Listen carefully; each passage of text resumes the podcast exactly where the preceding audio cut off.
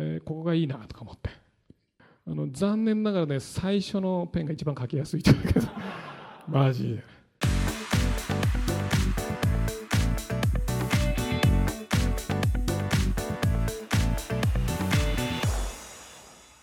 さあ、まあこれ聞いたことありますよね。人間は感情で買って理屈で正当化すると。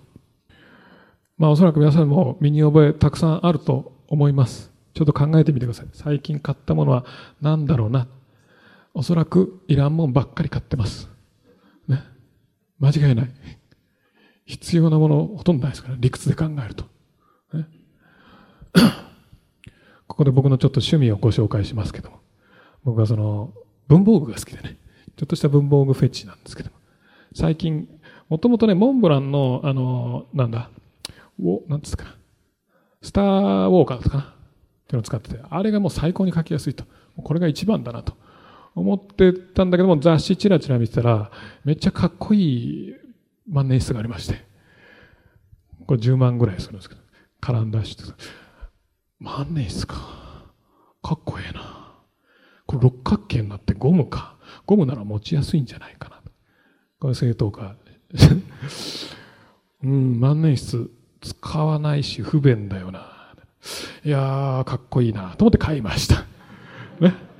で、一生懸命使おうとするんですけども、どう考えてもね、万年筆ってね、もう大昔のあのペンじゃないですか。もう使いづらいんですよ。もう使いづらいんだけども、使ってる俺がかっこいいぞみたいなね。おおみたいなね。でも後々ノートを読み返すともう汚いからね、読みづらいと。万年筆って太さとかこう力加減とか変わったりするし、こっちに線引くとなんかかすれるしみたいなね。もうなんか、まあまあいいんですけども。いらもん買ったなと。でも、まあ、で、万年筆じゃね、使えないから、これのその、何やったっけな。あの、ボールペンじゃなくて何て言いましたっけ。えー、なんとかペンというやつを買おうと思ってもう一本買ったと。ね。で、もう一本買って、あ、こっちやっぱ使いやすいな、みたいな。いや、でもやっぱ万年筆はかっこいいんじゃないか、こっちのがいいかなと。で、こう使ってると。3本あるわけですね。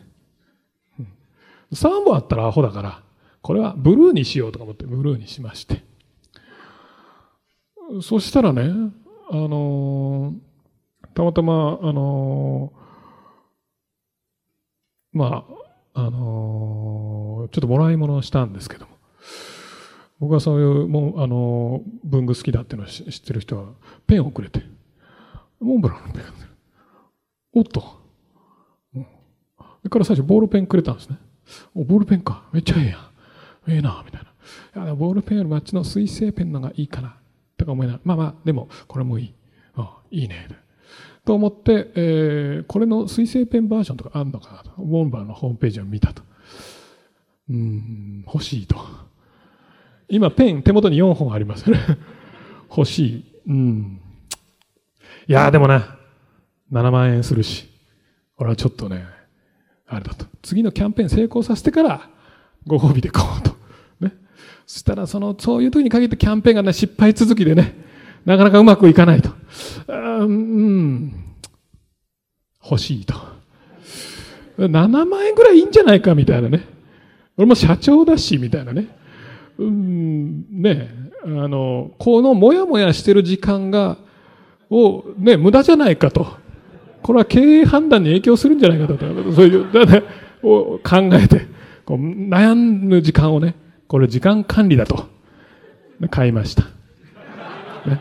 じゃ5本だって。5本、6本かな。なってね。で、結局ね、気がついたのはね、あの、残念ながらね、最初のペンが一番書きやすいというか、マジで。でも買ってるし、かっこいいし、最近僕日々ね、どれを使おうかなっていうので、5分ぐらい迷うんですよね。これこそ完全な時間の無駄でね、もう非常に残念。で、最初のやつが、どどうしようかな。ね。うん、でちなみにこの話をしようと思って、あの、こういうモンブランのページを検索するじゃないですか。その時もだから、あ、なんか、そういえば俺万年筆持ってないぞ、みたいなね。カランダッシュの万年筆は悪くても、モンブランだからいいんじゃないか、みたいなね。擦れたりしないんじゃないか、とか思いながら。今ちょっとムラムラと来てますけども、あかんあかんと。これキリがないと。ね。すでに毎朝こう迷ってて、ね。あの、もちろん迷ったら自己嫌悪しますよ。何してんだよ、俺みたいなね。これまあ、ね。もう理屈じゃもうどうにもならないです。何してんだよ、俺。アホちゃうかみたいな。だからあの会社に行っても、でもまあ2本ぐらいは選んでいくんですけども、会社に行ってもこのね、あの部下と面談とかミーティングするときも、こう、どっちで書こうか、みたいな、いうせめぎ合いが30秒ぐらいあるわけですよ。完全に無駄です。万年筆のが明らかにかっこいいけど、明らかに使いにくい。ね。みたいなね。まあそういうもんですよね、人間。多分皆さんも身に覚えがあると思います。ね、でこれね、不思議なことに、えー、リッチになればなるほど感情買いが 強くなるね。リッチな商品、高い商品、お高い商品になる。この時計ね、いらないでしょ、これ。男の人ね、腕時計好きな人多いと思うんですけども、もう100%いらないですよね。iPhone に時計出てんじゃん、みたいな。ね。なんで買うの？みたいな。かっこいいからでしょ。いや、時計が見れるからとか、なんかここにタストップウォッチ、ね、タイマーがあってどうのこうのとか。いやいやいや、全部 iPhone にあるから、みたいなね。300円ぐらいのアプリ買えばもうすべて揃ってるし。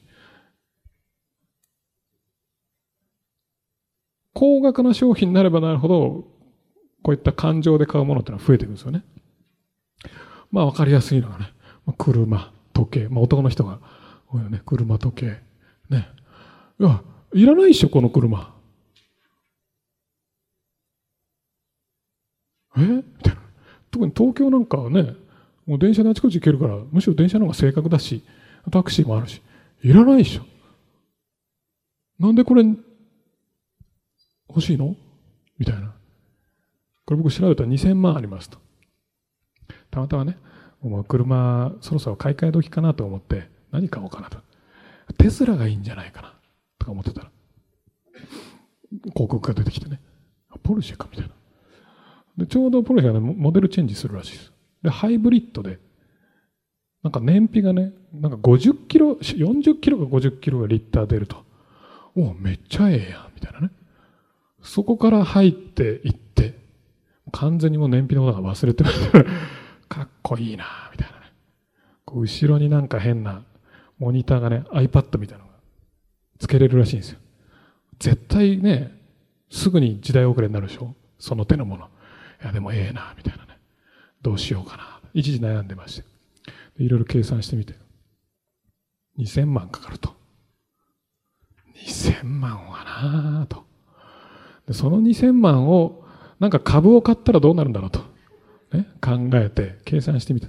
そうするとね、僕のお気に入りの株が何個かあるんですけども、まあ、P&G とか Facebook とかね、Apple とかそういうの買ったら、あの、配当がありますよね。配当がね、2000万、まあ P&G だと3%ぐらいつくんですよね。そうすると2000万買って、まあ、買ってって言っても置いといてるね。株だからね。で、3%、60万円ずつもらえるんです。この車2000万円払って、買ってるからもう完全に金はね、なくなる上に、毎年、なんか、5、60万円維持費でかかるんですよ。おやと。ね。で、3年、5年後考えると、株価上がるじゃないですか。で、年間の、あの、なんだ、あの、いわゆる成長率みたいなのを見ると、まあ、1.5倍ぐらいになんじゃねえかなみたいなのあるわけですね。そうするとなんだ、5年後、あ,、まあ、あるいは10年後には3000万と毎年60万もらえたのと、2000万なくなって、毎年50万取られる。どえらい差だな。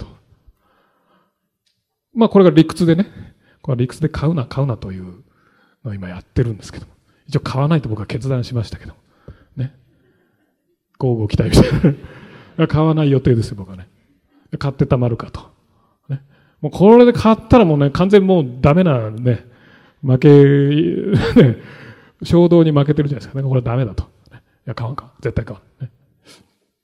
っていうようなね。でも皆さんもあるでしょ。感情で買うわけですみんな。で そんなこと言うとね、いやいやいや、ね、感情で買うとか言うけどもね、うちは V2B ですから。ね、会社に、企業に売ってるので、感情とかありません。感情で買うとかないです。企業では合理的に判断しますから。ね、って言うじゃないですか。ね、いや確かにそうです。B2B の方が、あの、やっぱ決済が、ね、複数人数でしたり、あの、プロセスがあったりとかね、協議したりとかあるじゃないですか。だから、まあまあ、B2C に比べたら、消費者向けの商品に比べたら、まあ、あの、衝動性、感情で買うっていうのは低いと。ね。まあでもね、ここでも一つ事例を紹介するとね、この間ね、僕はね、まあ久々に東京出張来て、えー、タクシー乗って、まあ品川からその大阪、大阪じゃないです大阪か帰ろうと。タクシー乗ってたんですよね。で、久々に東京だったんで、あ、なんかこの辺の風景も変わったなとか思いながら見てて。そしたらね、品川の、から徒歩3分か5分ぐらいのところに、なんかめっちゃ洒落たカフェがあるわけです。ね。あの辺高層ビルの1階にめっちゃ洒落たカフェがあって、ね、そこでなんか、いい感じの、ね、人たちが歓談してるわけですよ。で、そのカフェがあって、なんか、オフィスビルです。おおと。これ、いいなみたいなね。ここに事務所とかあったら便利やなみたいな。そういえばうち、セミナー会場費とかで結構使ってるぞと。ね、だーっと計算したら2000万、年間2000万だか3000万だか、年間2000万か3000万使ってるってことそれ事務所にして、セミナー会場とかでやったら便利なんじゃないかな。お、いいねみたいな。ねで、物件を探しまして、いろいろ出てきました。で、最終ね、この品川の駅前、えー、ここがいいなとか思って、まあ、バンバン不動産が投げてくるんですけど、えー、年間の家賃4000万ですと。で、入る時のあれが、まあ、いろいろ内装とかもろもろ、まあ2000万ぐらいかかると。6000万円です。6000万円の決済。何から始まったかっていうと、そのタクシーで、でお、お、お、ええなみたいな。こんなとこに事務所があったら素敵だよね、みたいなね。決して会場費を削減しようとかそういう話ではないわけです。だって必要ないのでね。そうじゃないですか。こんな固定費で持つよりは、ね。あの、借りてた方が絶対いいですよ。ただこれがもう欲しくて欲しくてたまらないと 残念ながらね。これは多分ね、2年後ぐらいには多分あると思います。今はね、あら、あらゆるメリットをね、探し出しましたから、こうにも使える、ああにも使える、こうにも使えるぞ、みたいな。あらゆるのを探し出して、これ買うしかないんじゃないか、みたいな。買うとかじゃないけど、借りるしかないんじゃないか、とか、思って、ちょっとまだ、ちょっとね、待てと。負けるな、みたいな。我慢我慢。っていうところです。だから B2B も別に関係ないです。まあもちろん程度のね、差はあるけども、まあ特に中小企業だったら、もう社長が浮かれたら一発ですよね。ね。他どんなに反対しようが、いや、こうだ、ああだ、みたいなね。多分論破して 来るでしょ。僕もこれをね、もういいなと思った時は、もう、なんか反対意見はないのかと、ね、いうのを聞いたんです、何個かあるんですけども、それに猛攻撃しますからね。いやいや、そんなことないです。いや、こんな、こんなのもあるしな、みたいなね。だからもう、そうなんです。だから、やっぱ人間は、まあ、企業だって、まあ人でできてるわけだから、人間のあの動きっていうのは感情で決まるわけでしょ。そうすると、やっぱ主要なキーパーソン、B2B だって主要なキーパーソンの感情を動かすことがとてつもなく大事なわけですよね。だから全て合理的な決済を企業だからしてるかと全くそんなことないでしょう